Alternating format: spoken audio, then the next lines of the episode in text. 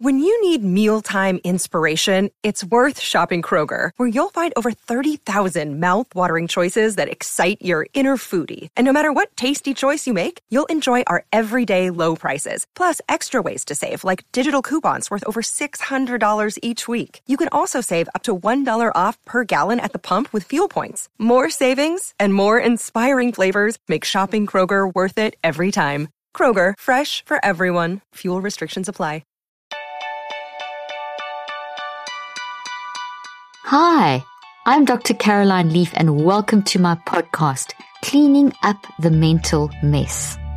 In today's podcast, I'm going to be interviewing Shawn Stevenson, the creator of the Model Health Show, which has been featured as the number one fitness and nutrition podcast on iTunes. When Sean was 20 years old, he was diagnosed with an incurable disease in his spine. He was told that his spine was that of an 80 year old man and deteriorating fast. Everything was failing his life, his relationships, school, until he had a major mindset change while remembering something his grandmother said.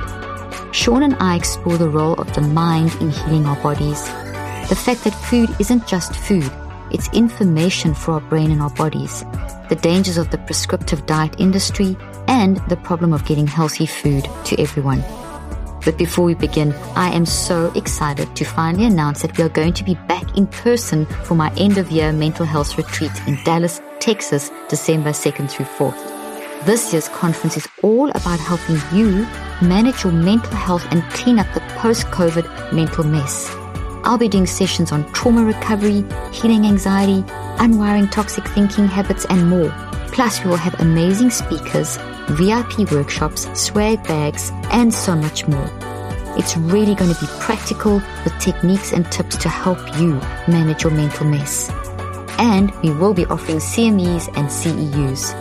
Early bird tickets are on sale now till July 30th, so don't wait.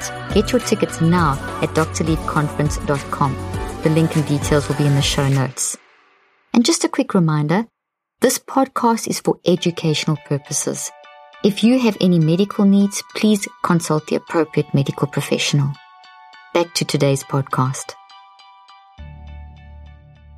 Shawn, it's so good to talk to you again. Thank you so much for coming on this podcast. And I, we had such a great conversation before. So I'm really going to enjoy talking about your side and what you deal with. Got your fantastic book here.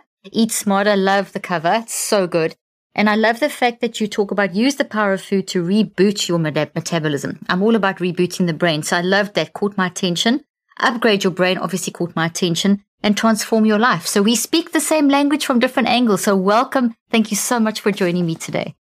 Thank you so much for having me. And that's why, of course, I love talking with you, is we definitely speak the same language. For sure. Absolutely. Well, you wrote this amazing book, but before we start, just tell us, just tell my viewers and listeners a little bit about you. They've heard your bio, but just from your side, tell us something that's not in your bio as well.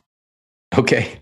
Yeah. I mean, I think that I would be least expected to be in this field doing what I'm doing right now. You know, at this point, I've got two, like, you know, Eat Smart is already a national bestseller, Sleep Smart is an international bestseller. I had no idea I'd be writing books and working in the health space.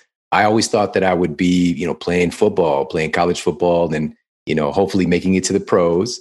That was kind of my aspiration coming from where I come from, which is, you know, essentially in an area where there's you know a lot of poverty but the reason i even hesitate to say that is that poverty here in the united states is very different from poverty in the rest of the world. Like you still probably got a tv or two you still got a clunker to drive. And true story my mother would get cars from a, a car dealership called ok junk cars.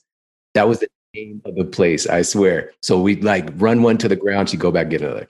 Anyway so i never seen anybody in my peer group, I, I didn't know anybody who ever went to college, let alone, you know, but I would know like a, a, a, friend of a friend, like his brother went on a football scholarship, you know, so that's what I always thought I would be doing. And everything was going great in the beginning. You know, I ran a four, five, 40 yard dash. So for folks that watch the NFL, that kind of stuff. So this is like NFL combine. I was just 15. I was a kid when I ran that time.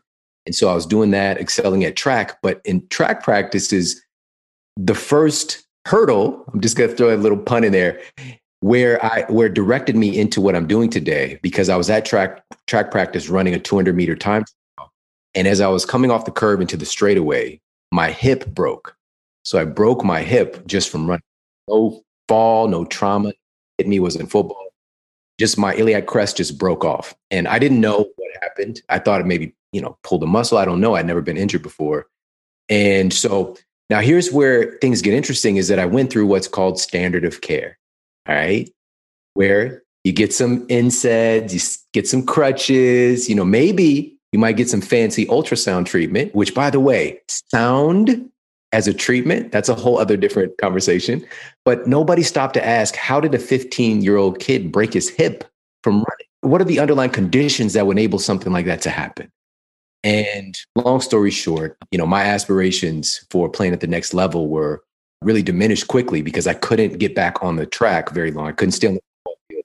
I've literally got game films over in my closet right now where I'm like breaking away. I'm like running a sweep, which is like a run to the outside and I'm five feet from the end zone, and I literally just fall. I, my body breaks down. I like injure myself running again, you know. And so, you know, long story short, when I went to college, fortunately, I was a scholar athlete, student advisory, GPA, all that stuff. And I, you know, when I went to college, academic scholarship, and it was in school where, and I haven't shared this with you before, but you know, I be coming from my environment, the only example that I saw of like somebody successful was like watching TV, you know, so like seeing the Cosby show or something. And I'm like, that looks like, you know, a doctor is a good idea. Let me do that. You know, so I went to this private university with a great pre med track.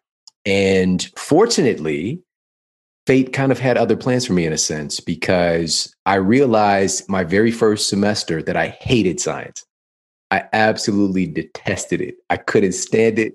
I would have this reoccurring nightmare about this biology class. And, you know, but what it was really was the way that I was being taught. It didn't connect. It was not visceral. And this is a big reason why I do what I do today to make, people just light up and understand that this kind of external thing that you're learning about is a universe happening inside of you, you know? But anyway, so I shifted my coursework over to something else. But this is when I get this ultimate diagnosis of degenerative bone disease, degenerative disc disease. So my spine was just breaking down, low bone density. That's what was happening back when I was 15. You know, the early warning signs of this. They didn't pick it up. Nobody stopped to ask until I'm in like in debilitating chronic pain, two herniated disc, and I'm just a kid. I'm 20 years old. And this is where it kind of ties into and why I love your work so much. I was even reading some of your book again today. Like it's just I shared this with you that sometimes you you you know a thing, but you never articulate it mentally, or you never see it articulated. And when I went in to see my physician at the time, and you know, again, I'm 20 years old. I'm coming in there. I used to working with my football trainers, and I have this condition. He puts the MRI up. He's like, you know, you have this fill in the blank condition, and so I'm immediately like, okay, so how do we fix it? And I'm just like, let's go. Like we know. Yeah. What do we do to fix? Yeah. He looked at me like kind of with pity and he said, I'm sorry, son, you have the spine of an 80 year old man. Like, this is, this is incurable. This is something that, you know, you're just going to have to live with. I'm so sorry.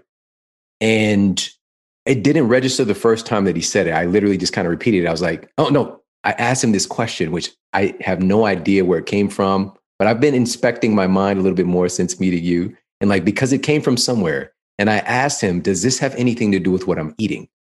should I change the way I'm exercising? And he he literally looked at me like I had two heads, like I was from another planet. And he kind of cocked his head to the side. He said that this has nothing to do with what you're eating. This is something that just happens. And there's that is ignoring basic tenets, basic principles of causality, relativity. We can go on and on. Nothing just happens, you know? And so, but in a little sidebar, he was obese himself. And I grew up, you know, I was the, after this point, you know, there are these kind of glorified, quote, fat genes, but even that, not everybody has the activation of the FTO gene, for example. But for me, you know, I come from a family. If I have, we'll just say 30 family members, 28 of them are obese. It's just, again, it's the environment, it's where I come from. And so I'm seeing this with this physician, and he's telling me that I can't be healthier, and he's not healthy right now himself. But what he did was he implanted this idea. Irony. Right. This is poetry I didn't even think about until years later. But what it, what I experienced at the time, because I went in there with the chronic nuisance of a pain to chronic debilitating pain within a couple of weeks. And it was the nocebo effect, right? The nocebo effect. And a lot of folks don't realize this is that on average in clinical trials, we have to account for the placebo because they're so effective. On average, they're somewhere around 33% effective in clinical trials. Just the belief, just the belief that this drug is going to lower your blood pressure, normalize your blood sugar, break down a cancer tumor, heal your meniscus. We've got data on all of this stuff now. But a nocebo effect is the opposite. This is when you get a negative injunction that something bad is going to happen. This is incurable. You'll never walk again. You have two weeks to live. And I've worked with patients all over the years who've gotten the same diagnosis as me and seeing it consistently again and again and again. It's the people who decide to not take that on as their story. Unfortunately, I didn't take it up. I, I didn't in the beginning. I took it on because that's the thing about where it's coming from, from an authority figure, is it bypasses your rational thinking, you know, the more executive parts of your brain. You just accept it. You just accept the label and you think that's who you are. And it's like you were saying, the nocebo effect and placebo is 33% effective. They're actually finding it's up to, in certain studies now that they've redone the trials, up to 80% effective. Up to so, 80% effective. I mean, it's like, and then nocebo, yeah. So sorry to interrupt you there, but I just want to under, underscore the fact that what you think. Yeah, it's so powerful. Every, every thought that you have creates correlating chemistry in your body you know? And this is again why I, I love and appreciate your work so much. It's so necessary. We have no idea. We're walking around with the most powerful pharmacy in the universe in our own bodies. And i say activated that through your mind. Yeah activated your intentions. The, the difference is outside of the pharma the, the pharmacological model is the fact that it's made for you like these are chemicals you're producing for your receptor sites it's like tailor made designer drugs you're making in your own body based on your perception of the world. When I was inundated with the belief that, you know, there's nothing you can do about this for the next two years, oh, goodness, it was a nightmare. I literally, I spent at least 23 hours of the day sitting or laying down because I was in fear of standing up because the sciatic electrocution feeling would shoot down my leg. And I was embarrassed. And now my fat, my quote, fat genes, which again, that's debatable. That's a whole other thing. But, anyways, my the conditions changed so that I gained weight. I gained a lot of weight. So now I was I was walking around at like 170 pounds. Now I'm like 200 pounds. And I literally, I don't share this very often, but my little college apartment, I had this little couch and I it was so small and just flimsy and just a terrible couch. I carried it by myself. If you can carry your couch by yourself, it's not a couch. So, but I broke the couch with my I was so heavy, I fell through the couch that oh, must have been oh so upsetting. That was like a eye opener. And it, for me, it's just like I see that's not who I am. I was always this athletic, you know, the, the the the football guy, you know, and just like now here I am falling in pieces. But here's the the end of the story because obviously there's a spoiler alert. There's a there's a good ending, but it took for me, and I want to implore everybody to consider this portion because there are going to be times in our lives whether we wanted to or not, we're going to get some news that we don't like and if you ever get some news regarding yourself or a loved one, as far as your health is concerned, I'm a big proponent of making sure that you get other opinions, but not just an opinion of somebody who's coming from the same place. Who, for example, we'll just say, you know, you get diagnosed with, you know, you're, you're type 2 diabetic now, and now you're going to get, you know, you're on metformin, potentially insulin before you take that step, if you didn't come into the place and you're literally just, a, you're about to die, but now you're just in for a checkup, what I want to do is if, if the person that you're working with is not on the same page with you and has the same goal as you, you need to get another perspective. So if your goal is to not be on metformin because you did, you weren't born with the condition, something happened, seek out somebody who agrees with you. Like, hey, you know what? You don't have to be on this medication if you do these things, for example. So get different opinions before taking any radical treatments or, or surgery. So in my case, I was facing a surgery. I'm so excited to finally announce that we are going to be back in person for my end of year mental health retreat in Dallas, Texas, December 3rd through 4th. This year's conference is all about helping you manage your mental health and clean up the post COVID mental mess. I'll be doing sessions on trauma recovery, healing anxiety, unwiring toxic thinking habits, and more. Plus, we will have amazing guest speakers, VIP workshops, swag bags, and so much more. And we will be offering CMEs and CEUs. Early bird tickets are on sale right now until July 30th, so don't wait. Get your tickets now at drleafconference.com. The link will be in the show notes. When we think of health, we tend to think of exercising regularly, eating right, and getting eight hours of sleep.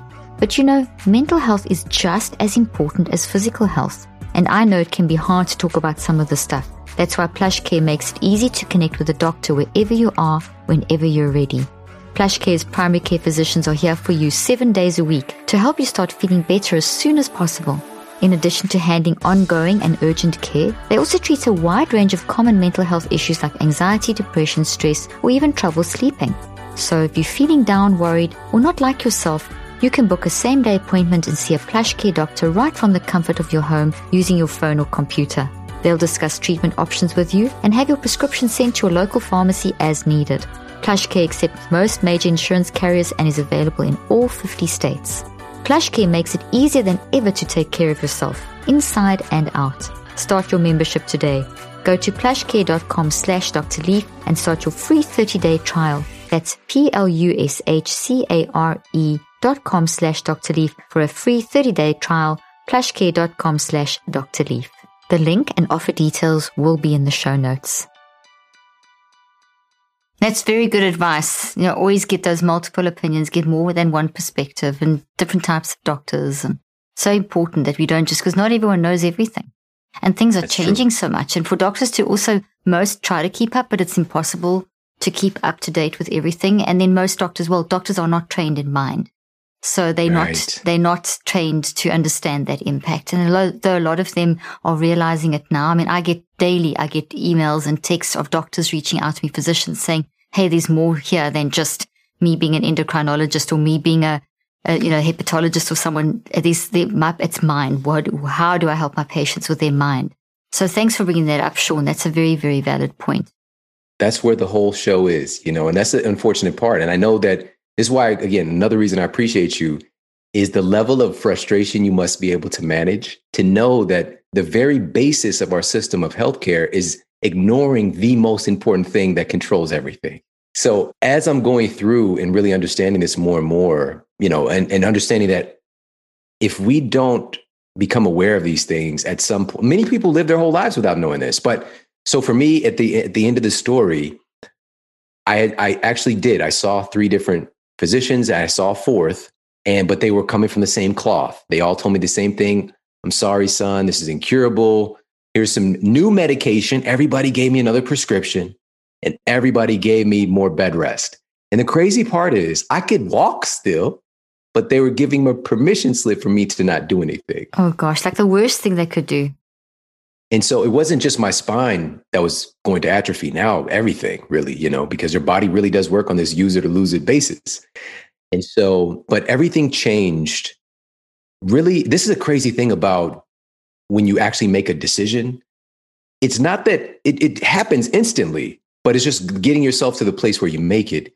And I realized this entire couple of years, and I, I love sharing this with you because you really understand this I had this habitual thought process that I was, cons- and there's this, I talk about this in Eat Smarter, actually. It's such an important concept of instinctual elaboration. This is your brain is always asking questions. There's always a question and seeking for answers. Like your brain, questions are the answer in a sense. And so my habitual question was, why me? Why is this happening to me? Why won't somebody help me? And so it's just sort of like my brain was just filtering out data to affirm your why mind, my life sucked. Your mind, not your brain, your mind. Yes. Because your brain's telling your, you, your mind's telling your brain what to do. Your brain's just going, oh, what, what, what, you know, so your, but your mind's doing that. So that's where you've got to remember the power of the mind that's wired into the brain. So it's activating that network in the brain that we've established through habit. Yes. Ah, oh, this is so cool because again, it's that language and it's under because even as I'm saying it, I'm seeing something bigger than the brain, right? And that's what and then really that gives is. you hope. It is. It's bigger than the brain. I'm sorry to interrupt you, but what you've said there is key because it's bigger than the brain. Because what what you said there earlier on was you were saying the brain has a habitual habit, which is what that's the language of today. But I know you understand that's actually the mind. And we've got to realize the mind changes the brain. So if, if it's the brain, we feel hopeless. But if it's the mind and the mind can change the brain, you can then, that pattern that's, that has been living there for longer than 63 days. So that viral net, that wire network is in, wired into the brain and it's the mind that is activating that is undisciplined. It's messy. You have to get the mm. wise mind to recognize, hey, this is a bad thinking pattern that I've wired in. I've got to capture that and I wire it out. And that's so just, that's kind of what you're saying. We've got to realize that's what we need to do.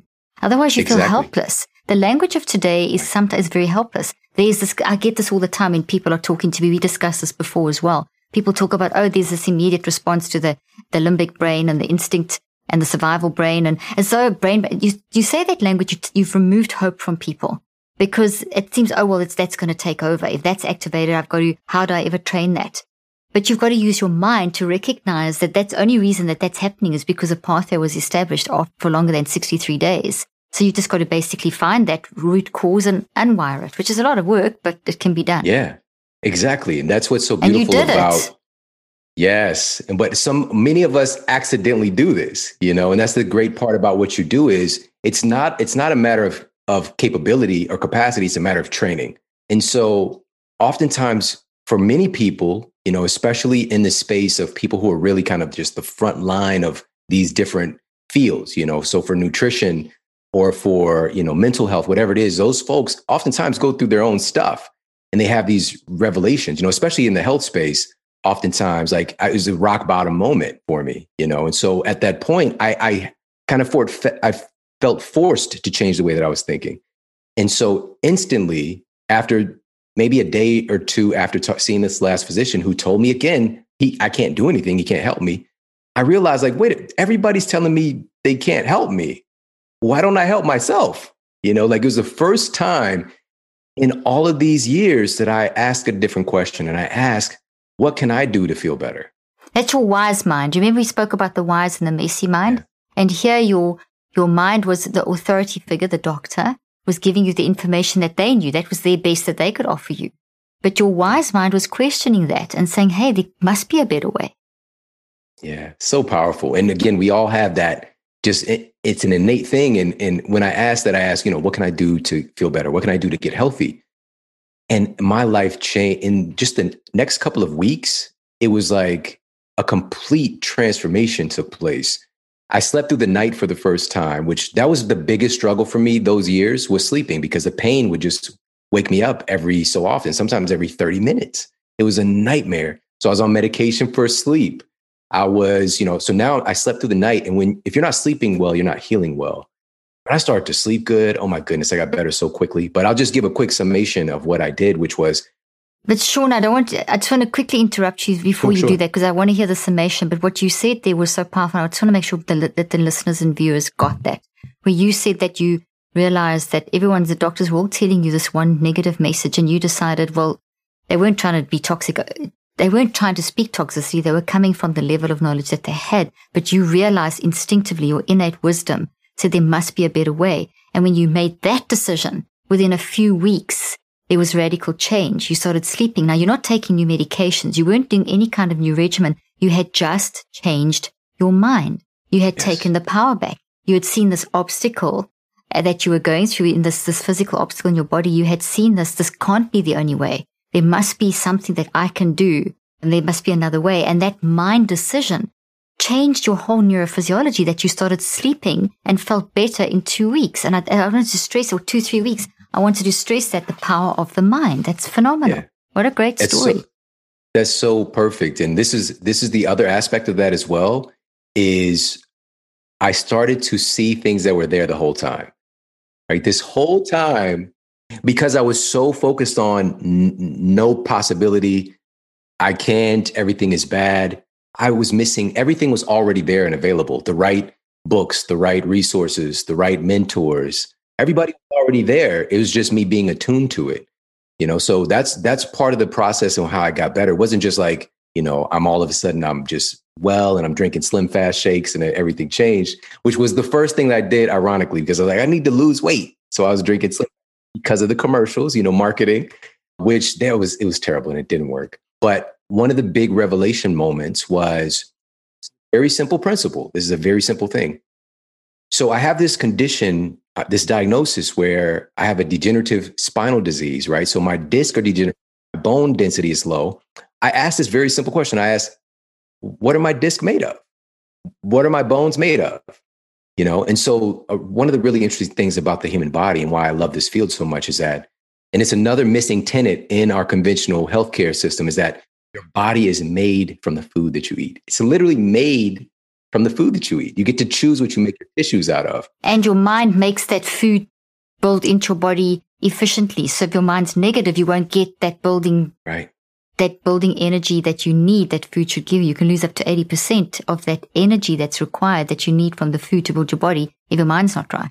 So you are getting your mind right to get the 100% nutrition from that food. Yes, we we got to talk more about that too. This is something I talk about in Eat Smarter. So the assimilation factor. But now I'm asking, okay, what are my disc made of? And lear- learning about little things. And me, I was still in college at the time, so it just shifted my coursework back to health and nutrition, all this stuff. And so the disc are they're they're not they're considered to be non-vascular, which is still kind of a little bit of a misnomer. But nutrition, hydration doesn't get there through the normal process. It's kind of like this process of remote diffusion, yada, yada. But the bottom line is you really need to super hydrate your system to ensure that your body, your, even through the day, your disc get, get dehydrated. Your body has a priority. Literally, it's like a, a hierarchy of needs. Like your brain is top priority, you know, your blood. So it will even siphon minerals and even hydration from your bones, for example, which is crazy. You know, so here's the thing so I started to understand what, what, what my discs were made of, my bones. And when I asked the question about the bones, all I knew about was marketing from television, which was calcium. And so now I find the right books and the right mentors saying, hey, there's these 20, 30 other things, you know. For example, one of them was omega 3 fatty acids is actually increase your bone density, which I had no idea. And I was deficient in all this stuff. So the key word why I reached this level of poor health was in the environment that I was in. This is a true story. I didn't eat a salad until I was 25 years old. It was the first time I ate a salad in my life. I never ate it. I ate fast food every day, processed food every meal. And some people might think that's impossible. Like they don't really understand. Most Americans are operating very similar in that paradigm. I was the extreme case for sure. And also, but that was also part of a systemic problem of low income. You know, that's where we're seeing that that kind of diet is very much a low income diet. So you're seeing that I've written books about this as well, where you're seeing that we, in the time in history, we've got people that are obese, but they're nutritionally starved. You know, you've got that paradox occurring and that this is a systemic problem. It's in poverty stricken areas that you're seeing this in the worst, in the worst scenarios, these worst scenarios. One of those things, for example, just if it's just like, well, why don't you eat healthier? You know, if I go to the, the local grocery store and I want to get, you know, an apple and an avocado, I could easily pay you know, $4 for those two items. Whereas for $4, I can get an entire value meal, you know, like I can get two, I can get two, I could feed two people on a fast food menu for that four, that same $4. So it's just this, it's, it, we're getting into the conversation of, you know, how, but the question is, how is that possible? And a big part of that is how our economy is structured. Exactly. It's a systemic problem. Mm-hmm. That's that's the thing because to make that happy meal is so cost intensive. There's so many factors required to make that possible. Where we have an apple that you know can just fall off a, a tree, you know. But this goes back to, and again, this isn't giving blame necessarily because it might even have a, a, good intention to start with. Same thing with my physicians. It's not, it's not that we're trying to be malicious. It's just the level that they're operating from. So it might have started with an intention to feed American citizens, but it's the government subsidy programs. And I went and investigated because it needed to be talked about. And so JAMA, Journal of the American Medical Association, did a meta analysis. They went to track the pathway of the government subsidized foods, the stuff that's largely showing up through the drive through windows, the corn, the wheat, all of these things that provide, provided the most money. Large, the vast majority is for making processed foods. And so they track the consumption of these government subsidized foods. And what they discovered was that folks who consume the highest amount of these government subsidized foods, largely low income families, have a 40% greater incidence of being obese. All right. So we see this direct connection. And I'm so glad you brought this up. I wrote a book a few years back called Think and Eat Yourself Smart. And I had dedicated a whole section of the book to what you're talking about. And it's something that we have to address. And this began 40, around 40, 50 years ago, the industrialized food movement. And yeah. I, I questioned the intentions behind it. There's always a good intention, but there was a lot of bad intentions too. There was a lot of, it was very financially driven you know, and but that's another whole conversation. But I'm so glad you've raised this point. We have to change. That's very core to changing what is happening with the way people eat. Yeah, I mean, I didn't, I didn't know, you know, and the people that I grew up with, we didn't know. I, I've never met in my clinical practice. So I've been in this field for 20 years, over 10 years as a clinician. I never met one person, not one, not one who didn't want to be healthy. Not a single person. It's just for for many people, it's more so you know, a state of learned helplessness, or it's an overcomplication, or it's it, it, the belief that they can't be healthy. Exactly. Or it's not access to, they have to maybe drive, get in a bus and five buses to get to a, a grocery store, store that actually sells that apple and that avocado. Whereas they can walk to their local takeout and for $4 buy a meal for the whole family. So it's the way the, the cities are structured, you know, and it's a massive contribution to the fact that people are dying between 8 to 25 years younger, which is something we discussed when you interviewed me. That the way the mental health system is structured and the way that the food system is structured, they both change around the same time. You know, so you're addressing that whole industrialized food movement and how it's been, it's been very structured and people don't talk about it. You know, more people are talking about it now, but it's, as you say, it's something that we need to create awareness of. So you've raised a very important point. Thank you. And especially coming from you know getting ex- access to this kind of information. So accessibility is one as you just mentioned but also education. So i didn't know it was possible. I didn't know that food mattered. I didn't know that there was a difference you know. I just it was i just thought it was just stuff you eat you know. I didn't know the difference between a fish stick and you know wild caught salmon whatever the case might be.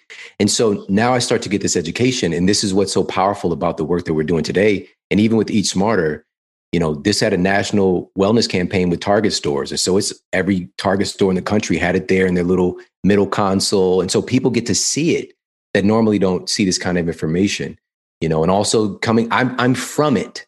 So it's leaning another voice and another perspective because it's going to take a comprehensive adjustment, you know. So, but to, to get back to my point of the nutrients. So once I found out about the key nutrients that I needed to literally make me which you need to provide your body to, with these raw materials. It's kind of like building a house in a sense, you know, if like you're going to build your porch out of, you know, some, I don't know, some bubble gum and sticks, you know, it's know, not going to work it. very well. yeah. It's like the three little pigs just pop into my yeah, mind. there like, we go. Exactly. It's going to get blown down very fast. Yeah. That's right. Especially when the big bad wolf comes around. So this is for me, I was really looking at how can I make myself out of these really powerful, sustainable things. The first thing that I did, though, let me be full disclosure, I started doing the allopathic thing, which was I need a pill for it, right? So I started becoming a natural pill popper, right? So now, I, so I, I know that I need, you know, I need chromium for this, I need, you know, I need selenium for that, and so I'm just taking all of these supplements. Number one, being a college student wasn't going to work very long on that on my budget. Number two, finally I realized like and I, it was because I came across a study and it was actually done on racehorses. So, and I don't, I don't talk about this very often, but it's popping up. So what they wanted to do, because within the, and this is a whole, this is a billion dollar industry, like billions and billions of dollars in play. All right. So first of all, second of all, if a horse breaks a bone, like that is, that is serious problems. Like you can be out tens of millions of dollars easily. And so they wanted to find out how, how they can increase the horse's bone density. And so they, they ran a study and they gave, they had a control group of horses they did nothing with. Then they had a study group that they gave them supplements. So like, you know, nutrients that are required for, you know, building bone, bone density. And those horses did have greater bone density. But there's another group. There's a group of horses that they walked as well. And so the horses get to walk, they get to, you know, eat some grass and like live a little bit more normal horsey life. Their bone density increased even more part one is you know getting some you know natural food in there but also movement. That increases assimilation as well if, with nutrients. And so but for me so i start to think about things differently like this story is much bigger. So how can i assimilate these nutrients better? And i started learning about different foods uh, like biopotentiators things that make stuff absorb better and things that go together. And So I started to eat, I started to find the foods that these nutrients were contained in. And after, over the course, after I made that decision, it was about six weeks later, I lost about 18 pounds. And my pain that I'd been in a nightmare, I'd taken a nightmare pill for the past two years was gone. That was the biggest thing.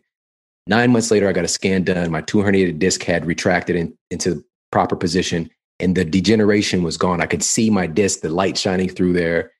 But through that process, people were coming up to me at my university because I didn't look like a person who lost weight. They saw me, right? But I, I didn't look like a person who lost weight. I looked like a person who was alive.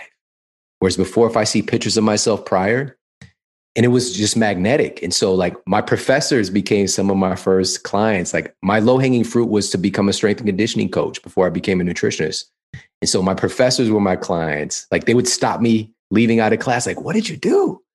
And at first, the, I remember the first guy who asked me, I thought I, I thought I did something wrong. Like, he stopped me. He's like, what did you do? I'm like, what? He's like, you look so healthy.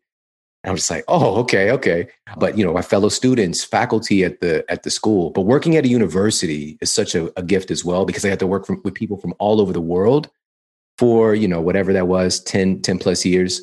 So yeah, and so so you worked became, at so did did you become employed at the university or was this doing this on no, I, this is a, a, big thing that I, I really stand for is it's really it's a, there's a big lack of education in as you talked about earlier in conventional education. It is it's it's a wild it's there's a large degree of of miseducation actually that's taking place. And so i'm so grateful that i you know took a different track. After i graduated i opened my my clinical practice and i just got to work and you know but all the while i was still i, I just loved being in the gym so i worked as a strength conditioning coach at the university still so they still knew so, you there Okay, so you said something. Yeah. I just wanted to interrupt for one second to re- re-emphasize a point. You said that something that is so critical in this current day when everyone's got a diet, everyone's got a diet book, and everyone's talking about body body disorder, uh, you know, eating disorders, and there's a huge fight, as you're perfectly aware, I'm sure, going on at the moment between you know fasting and this and intuitive eating and and how it's contributing to a lot of body image issues and, and eating disorders. And there's been so much mis, terrible, terrible misinformation given. And just in, from in my line of work, eating disorder treatment has been 95% ineffective. If you look at the research, it's, it's not working because it's, it, you have to deal with the mind first and you have to deal with basic principles like you're talking. You had to understand that innate wisdom in yourself and then get the, in, get the knowledge and the information and the resources to be able to make the changes in your life. And you weren't getting that from all the traditional sources. You were starting to find that from other sources. But the key thing I wanted to say is that people said, to, so based on all of that, people didn't go on about your weight as much as they said, and that really caught my attention. And this is why I want to say this is people said you're looking so much healthier. Now that is such a good mind statement because there's so much around weight, like people saying, Oh, weight right. loss. And then now you've something special. Whereas if you're overweight, there's something bad about you. You know, so that, we've got to get away from that language. So to say you're looking so much healthier has, is such a much healthier statement to make. And that's what, so I, I love that people said that to you. They didn't go on about, oh, you've lost so much weight. They noticed your glow. They noticed your health. They noticed everything about you had shifted. Now that should be our goal, not to go and be, become a skinny person. You know, that, that kind of extra, it should be healthy and it's so bio individual as well. You know, that, that yeah, kind of attitude is going to be very good to be, to fight against the whole counterproductive movement of you've got to get thin. You know, the whole, that's been the message for so many years. All these, di- like Slim Fast to get thin, Weight Watchers to hmm. get thin. It's right. not getting thin. It's getting healthy and it's getting yes. your mind, the mindset behind the meal, which is what I talk about all the time. It's to get that mindset behind what you're eating, but it's looking healthy. So I just wanted to emphasize that. So yeah, it's powerful because really with with weight loss. So first of all, our perception of nutrition or or diet here in our culture is largely tied to weight. That's one of the coming into it. So I specifically wanted to target and reframe it, but in a really really powerful kind of visceral way you know, because food is so much more than just about managing our weight. And that's one of the big issues. And so in Eat Smarter, we do focus on, so the first part of the book, we focus on the very best nutrition data around metabolism. But for the first time in book form, in a way that makes sense, that's for the average person, I take people behind the curtain and teach them how metabolism actually works, how do fat cells work? How do they, you know, store energy? How do they empty their content? And one of the here's one of the little sidebars, by the way, lipolysis, which is, you know, the fat cell releasing the stored energy, that's not burning fat, that's releasing fat. It needs to get transported to the mitochondria and actually burn. That's beta oxidation. Most of the fat through lipolysis. So if you see a study saying, you know, this increases lipolysis, about 75%, upwards of 90% of the fat that gets released from a fat cell gets reabsorbed. All right. You actually got to employ processes to get it to the mitochondria. And then the question is You just said a key thing that You've got to employ processes that get the fat cell that's been released to the mitochondria to be used. But otherwise, it's going to get reabsorbed. And that's not what people are talking about. So nutrition needs to get the fat cell to the mitochondria. That's right. And that comes along with, you know, movement practices, with with sleep. Because another question is where does fat actually go when you quote burn it? Where does it go? Does it go to an alternate universe? Like I'm just demystifying the process, you know. And so we have that part, but then we dive in and talk about giving food it's it's real it's it's respect because metabolism is just one piece of it. Also your nutrition has a direct powerful impact on your cognitive performance on your sleep quality on your relationships your ability to have empathy and connect with other people. We've got massive data on this now. So really bringing to bear so now when i make this food decision it just isn't about trying to lose weight. It's just making me better. It's like making me and that's better mind so sorry yeah. to interrupt you, but you're talking about mind because everything that you've said, you used your mind to recognize from the beginning that that was not the necessarily the, necessarily the message that you there was no hope. So you used your mind to challenge that process. You used your mind to get the knowledge. You used your mind to actually move forward with your decision to educate yourself. You moved your mind. You used your mind to learn. You built knowledge into your brain. You studied and researched and found out and got the knowledge. That's all mind. Mind is what helps you to read a book and understand the concept of how to get lipolysis, fat release from lipolysis into to the mitochondria because they don't just go into an alternate universe. That was mind that was driving that. So you were going mind, mind, mind, mind, mind into everything. So you use mind as first cause for everything to get the knowledge to make the, not accept the decision of you're going to be constantly ill for the rest of your life, but to actually get the knowledge to change that and then you applied that knowledge. All that's mind driven. The decision to not accept, the decision to get the knowledge, the decision to apply the knowledge and the decision to grow mind. That decision is you with your mind, your wise mind. You know, so there's the mindset behind every meal.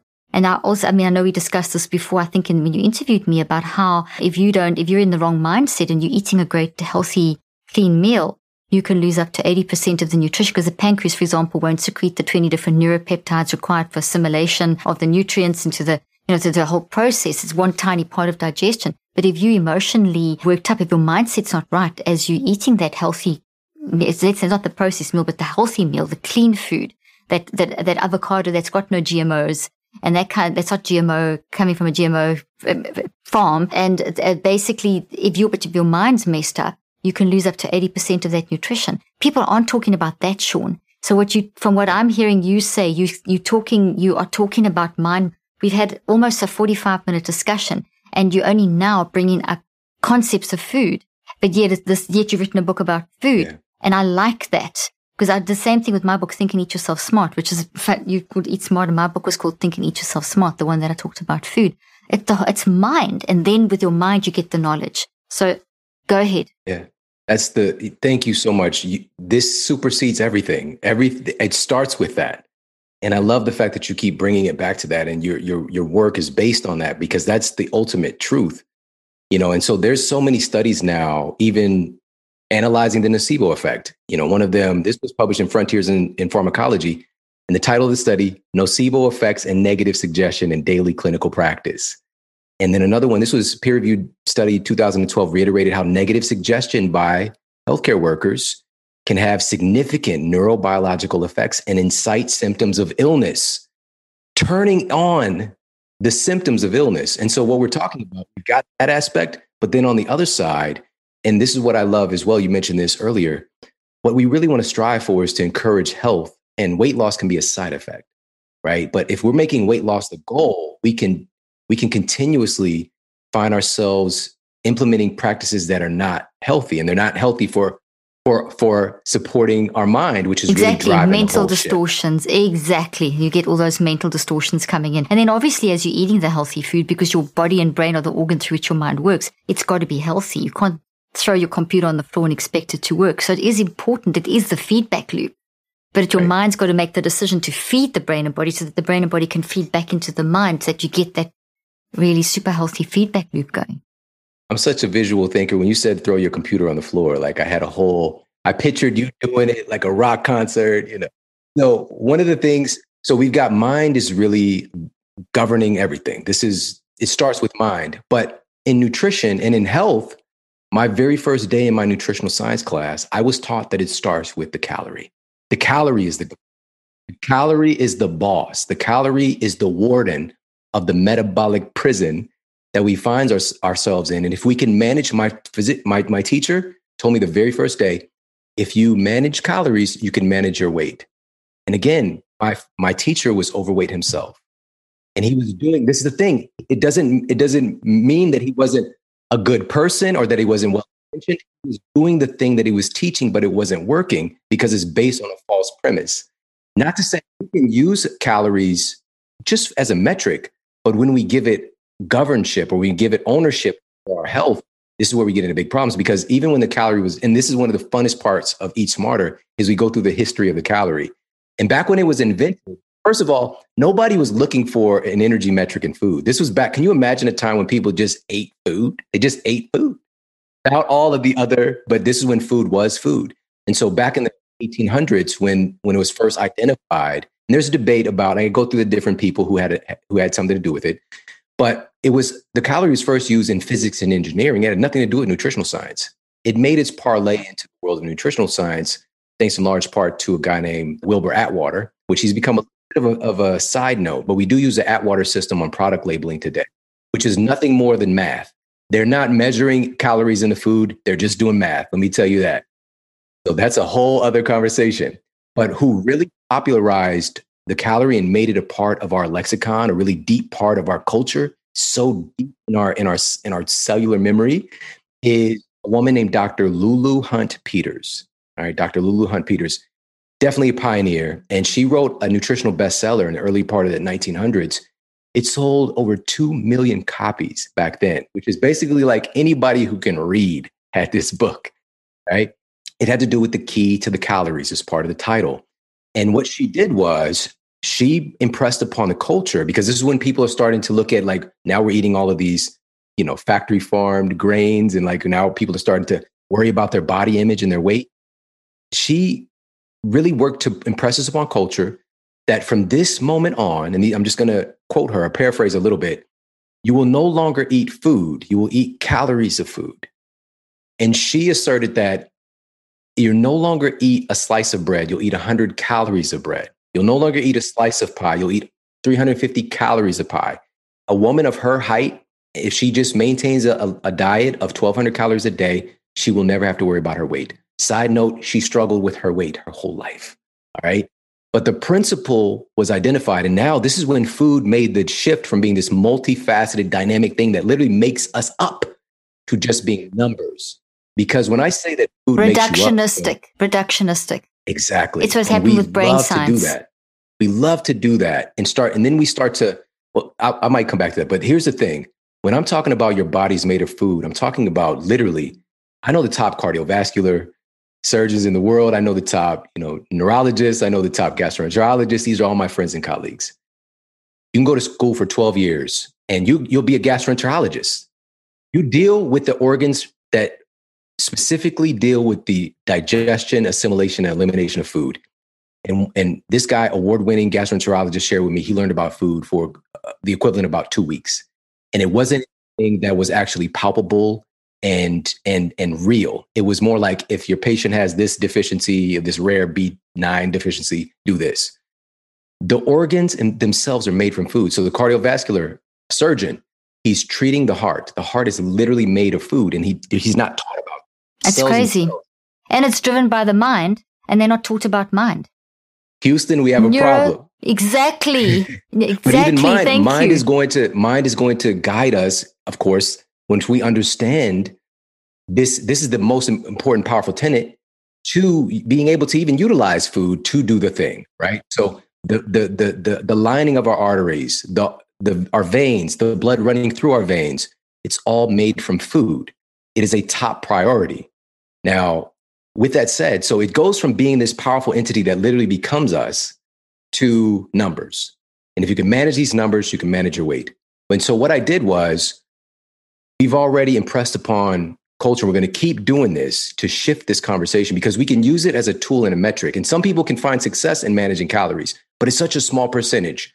But they might stand up on the soapbox. And oftentimes these are, quote, weight loss doctors who, again, some of my colleagues, and they get into this place where they start to bad talk. And I, have been there behind the scenes and talk down to people who aren't managing their calories. Are you in a caloric deficit? Are you in a caloric deficit? I've seen people on a thousand calorie diet for a month coming into my office. They've got hypothyroid condition. Their blood sugar is 300 and they're doing the thing, but the doctor's treating them like they're lying and they can't, and their, their weight won't budge.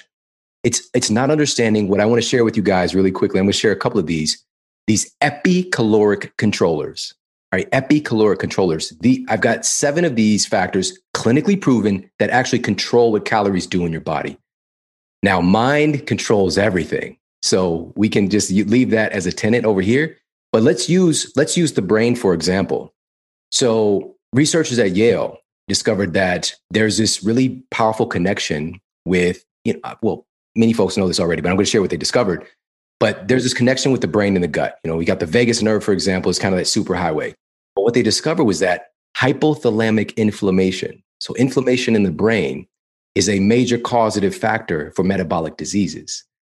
So it's a causative agent in obesity, and obesity is a causative agent in neural neuroinflammation, hypothalamic inflammation. Your hypothalamus is governing your metabolic rate.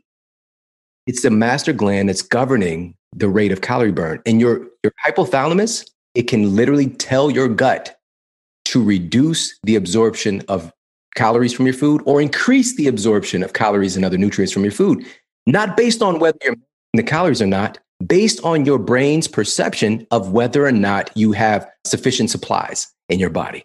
All right. That can be changed by your mind. Let me talk about mind for a moment in relationship because this is a part of the book that I don't usually talk about. I, am so grateful because I can talk about this with you. So, also, researchers at, at Yale, and this is another aspect as well, is also Harvard, they came together for this and they wanted to see what would happen to your metabolism based on your beliefs about a food. All right.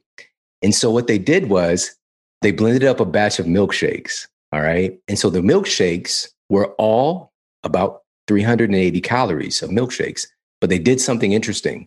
They slapped one of two labels on each milkshake. One of them was a 120 calorie label, and it labeled sensible milkshake, a Sensi-Shake, 120 calories Sensi-Shake. And then on another one, they put a label on it that said 620 calorie indulgent milkshake, even though they were both the same amount of calories. So it was actually, I'm sorry, 160, 160 and, and 620. Now, here's what happened. When they pass out the milkshakes, when people coming by and getting the milkshakes, again, they're they're all the same amount of calories, but the response by the body was very different. The folks who consumed what they believed to be this indulgent, very rich, indulgent milkshake, their levels, levels of ghrelin, which ghrelin is one of our major hormones involved in hunger, right? Signaling hunger, but it also has other metabolic responsibilities that I talk a little bit more about in the book because when ghrelin is active, we actually have an, an, an uptick in our metabolism. So our metabolic rate, because it's kind of driving us like, hey, we're starting to use some energy in here. Maybe you should go seek out some more just in case, kind of thing. So when people had the indulgent milkshake, their ghrelin levels dropped as if they had something that was three times more calories than what they consumed. All right. So their body responded in this very interesting way. Now, here's the uh, this is the most important part. The people who received the low calorie Sensi-Shake, their ghrelin levels barely budged. They barely changed at all. It's as if they had nothing. And so they're not, even though they just took in 380 calories, their body is just like, well, I didn't really get much from it. This is just this low calorie nothing. And so, with that hunger not being in check, it's going to drive us to potentially go and eat more food. And so, and this was all based on a belief. That's it. The belief changed what the metabolism was doing mindset behind the meal. This is where we're at, you know, and so that's that governing force. But then let me share uh, one or two really quickly other epicaloric controllers. So we've got so we got the hypothalamic inflammation. So your brain is an epicaloric controller, which is shouldn't even be left out of the conversation in the first place. But another one, and this is something that I've been saying for years. A lot of nutritionists have been saying this thing, especially if they're really, if they're really about that life and really doing this work. You know that this is true, but we get so this tunnel vision. But the quality of the food itself has an impact on what the calories do in your body, right? So people would say this: it's not just the calories in, calories out; it's the quality of the calories. No, truly, now we know. And so this study, this was published in Food and Nutrition Research. And what the researchers wanted to do was to find out whether or not a meal of processed food versus a meal of whole foods at the same amount of calories would have an impact, a different impact on the metabolism. And so what they did was they gave one set of test subjects. Well, they actually everybody got both both of these, but they gave them first. Everybody got what they deemed to be a whole food sandwich. Okay, so this was whole grain bread and cheddar cheese. Right? So these are wholer versions of food. And then they gave them processed food sandwiches, which was white bread and cheese product. Okay.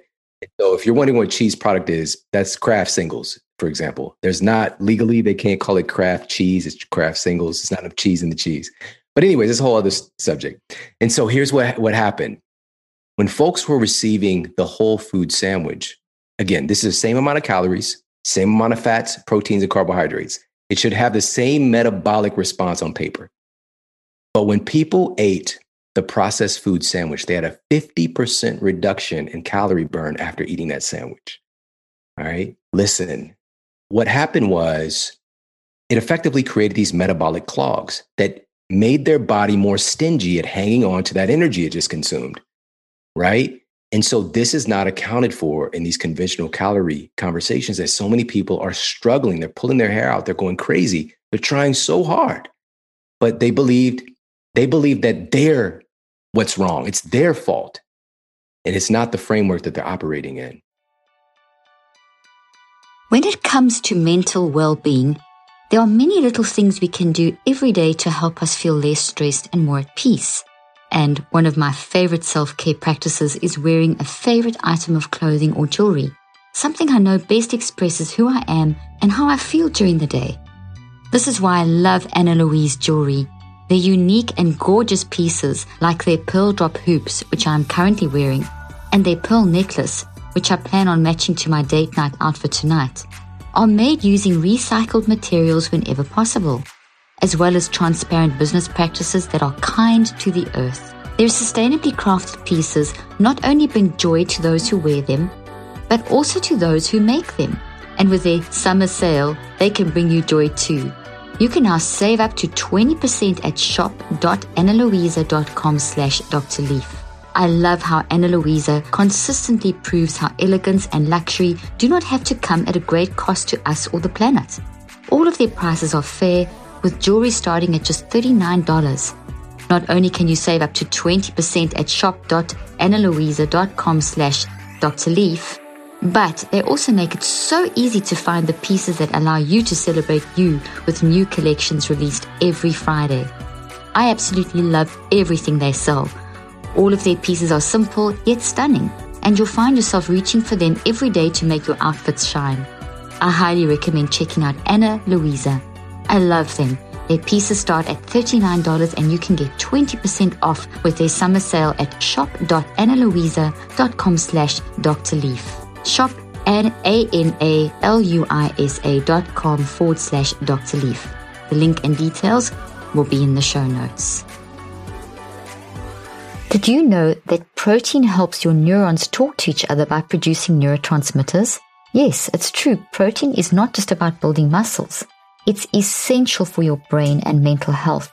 And thankfully, with Ritual's new essential protein, you can always be sure that you're getting the right amount of protein for your brain and body based on your unique needs. From the multivitamin company you know and trust, Ritual's incredible team of scientists from Harvard have reimagined protein from the ground up and inside out, from how it's made to who it's for and why it's needed. The result is a delicious, plant based protein offered in three premium formulations for distinct life stages and unique nutrient needs, and all made with the same high standards approach and commitment to traceability that Ritual is known for. For tomorrow, as much as today, Ritual's essential protein is made with nutrients to support bones, brains, and muscles and help maintain muscle mass as you age. And did I mention that it tastes amazing? Ritual's essential protein is made using delicious handcrafted vanilla flavor using direct from farmer vanilla beans that are sustainably harvested in Madagascar, while their peas are sustainably grown and regeneratively farmed right here in the US. With no added sugar or sugar alcohols, Essential protein is also soy free, gluten free, and formulated with non GMO ingredients. So, why not shake up your ritual? To make trying something new less scary, Ritual offers a money back guarantee if you're not 100% in love. Plus, my listeners get 10% off during your first three months. Just visit ritual.com forward slash Dr. Leaf to add essential protein today. That's ritual.com forward slash Dr. Leaf. The link and details will be in the show notes. Oh, I love this. I love what you said that they were believing it's their fault, but the ones that ate the whole the whole food sandwich, their body was satisfied, so they, their their body used the calories, whereas the other one had hung on because it recognized that it wasn't sufficient. But the mind behind the my whole mindset behind it was once again driving how the body responded, and that's so critical when it comes to food. Yeah, absolutely. Absolutely. So there's many more of these epicaloric controllers. But one, I'll share one other. One other, and then we'll have to wrap up and people, and people tell people where they can get this fantastic book because really there's just so much incredibly important information that you're sharing. I mean, this is so, absolutely. this is totally related to mental health. Yes, of course. Of course. And we talk about that again directly with how does nutrition show up in the data in improving our, our mental health, our mental and emotional health as well, our, our, our emotional intelligence, which is a big topic today. But one of those other epicaloric controllers, is a big part of the conversation today as well, but we really dive in deep and make it make sense, is the health of our microbiome. The makeup of our microbiome has a major impact because our microbiome, our microbes are right there front and center to really determine what we do with the calories that we take in. And so researchers, and this was this was published in the journal Cell. This is really interesting. But what the researchers discovered was that there's a certain strain of bacteria that they found in mice that blocked their intestines from absorbing as many calories from their food. Now, through the lens of you know allopathic thinking, like let's make a pill out of this. That's again, it's the wrong way of thinking because what about does that inhibit our our bacteria from making SCAFAs, you know, our short chain fatty acids in us for us, or B12? Like, there's always going to be a side effect if we're trying to cut corners. But here's and what also, happens. if I can interrupt you there as well, it's also sure. reductionistic thinking. We're not machines that you take one part out and you that part's mm. missing and you can put it back. Everything's systemic. Everything's related. It's a huge big spider web. So you can't just think if you take one thing out and you add one thing, it, it impacts only that one thing. It's, there's no such thing as precision, precision eating or precision medicine. You know, it doesn't, it doesn't quite work like that. And so, yeah, so I just wanted to stress that too. You've got to go holistically. Yeah, there's really this term side effect that it's it's a misnomer. It's a direct effect. So what this was from researchers at the Weizmann Institute. They wanted to look at this because and, and same thing in my clinical practice. I could have somebody send off for a stool sample to get you know a, a printout back and have a look at like what is their microbiome makeup. And so and I can tell with a high degree of of certainty whether or not somebody is obese or overweight based on their bacteria makeup, even if I never see them a day in my life. And so these researchers, knowing this bit of data, we now have identified there's a certain bacteria makeup that's associated with obesity and a certain bacteria makeup that's associated more so with leanness. And so they took folks who had that makeup associated with obesity and implanted their microbes into lean mice. And so, and then they took a sample from lean human subjects, so fat bacteria, quote, fat bacteria and lean bacteria, and implanted that into lean mice. Those mice who were seeing the, received the lean bacteria from humans stay the same, even though they're on the same diet. The mice who received the quote fat bacteria from human test subjects, these mice became insulin resistant. They gained fat and they ended up jumping over into obesity simply by changing their microbes. Right. And I've got many more human studies affirming this as well and eat smarter. But one of the big tenets there in the book is to really focus on improving the health of our microbiome, but in real evidence based ways that can also be fun. Oh no, I love this. Shawn, you've hit on some incredibly important points about It's this is it's not about a diet. It's not about what food to eat. It's about the whole understanding of what your body needs, how your body works, and and the mind that drives it, the relationship between your mind, your brain, and your body, and how to feed that in the proper way. So this is not a conventional diet book. It's not a how to feed. It's not another diet book. It's actually teaching people to understand the dangers of the last 40 years of the whole diet movement that has paralleled the whole sort of psychiatric uh, movement as well. We've moved away from the narrative of the person and understanding the holistic nature of the body being based on food and what food really is and what it really does. And you, you, you, you basically are reintroducing us to that concept again. So thank you so much. Sure, this book is fantastic. I really, I've loved this conversation. I feel like we could go on for hours. There's like so many things that we haven't actually touched on, like the first breakfast and all kinds of things that, uh, that you talk about, but we definitely need to continue this conversation at some point. So thank you for joining me today. And where can people get the book and where can they get hold of you? Perfect. People can find the book anywhere books are sold. So Amazon, Barnes and Noble, Target stores, all that good stuff. And of course, Audible. The book is is just exploded on audiobook. And you know, so you can pick it up there as well. And people can connect with me. I'm at the modelhealthshow.com. You know, the Model Health Show is my show and which you've been on, of course. Very grateful to say, you know, it's been the number one health podcast many, many times over the past few years. And you know, we just focus on, we care a lot, you know, and so we provide these master classes on different subjects. And so you can find me at the Model Health Show or the modelhealthshow.com. Wonderful. That's amazing. And last quick question to close up. Just a quick question I like to ask people. How do you clean up your mental mess? oh, it's so good. Okay.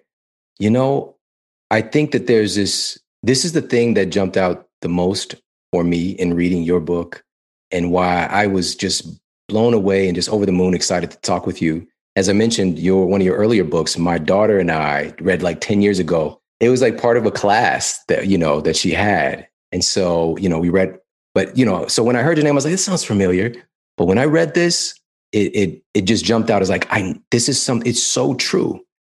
And so today more than ever, there's a big, we are inundated with data. There's so much information, but there is a huge lack of real knowledge. You know, so people aren't actually sitting with an idea and processing it and thinking about it, thinking about where does it apply, where does it not apply, you know, playing with the idea, you know. And so uh, for me, that's really how I clean up my mental mess. I take some of these different concepts and I just I kick them around in my mind and you know just find find that adventure in life. And also i think a big thing that comes from that that you'll find again and again if you can fall in love with it is that you you start to really understand how little we know and how much of an infinite amount of adventure that we have in front of us. So wonderful. Oh i love that. That's really fantastic. Love it. Well Shawn, thank you so much for joining me today. And it was just a i loved our conversation. I thought it was such important concepts and gives another it gives the starting to give the right angle that we should, that's been so messed up. Food's been just so messed up over the last 40 years. It's created so many problems that to bring us back to a healthier way of understanding our, our human bodies and food and everything. So thank you for joining me today. Thank you. It's my honor. Thank you. Thanks, everyone. We'll see you again soon. I hope you found today's podcast interesting and helpful. If you want more tips and help with managing anxiety, depression, and mental health, be sure to visit my website at drleaf.com and to sign up for my weekly newsletter where I also include a schedule of my speaking events and so much more. And follow me on social media. I'm on Twitter, Facebook, and Instagram. Just look for Dr. Caroline Leaf. Also, I love seeing all your posts on social media about this podcast. I love seeing what resonates with you and what you've learned. So be sure to continue posting and tagging me and letting me know what you think and how these tips worked out for you. And don't forget, leave a review and keep spreading the word about this podcast. Thank you for joining me today. I really hope you learned something new and helpful. Till then, I'm Dr. Caroline Leaf.